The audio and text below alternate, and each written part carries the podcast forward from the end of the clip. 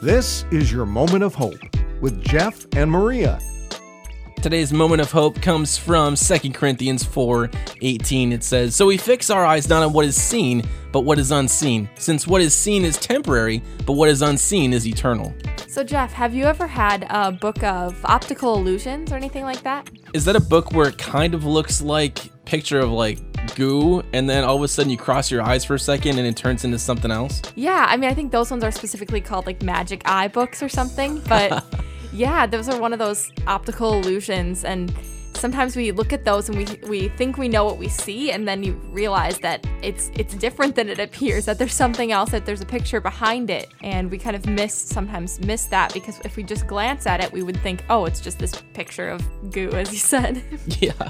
You know it does take some work to see an optical illusion sometimes and it's so easy to just take things at face value. Like we can look at somebody and we can make a stereotype of them, and, and sometimes what we see isn't what God sees in a person. So today, ask God to give you His eyes, to see things the way He sees them, and to know that He sees you and He knows you and He has a plan and a purpose for you. Have your moment at hopenet360.com slash moment.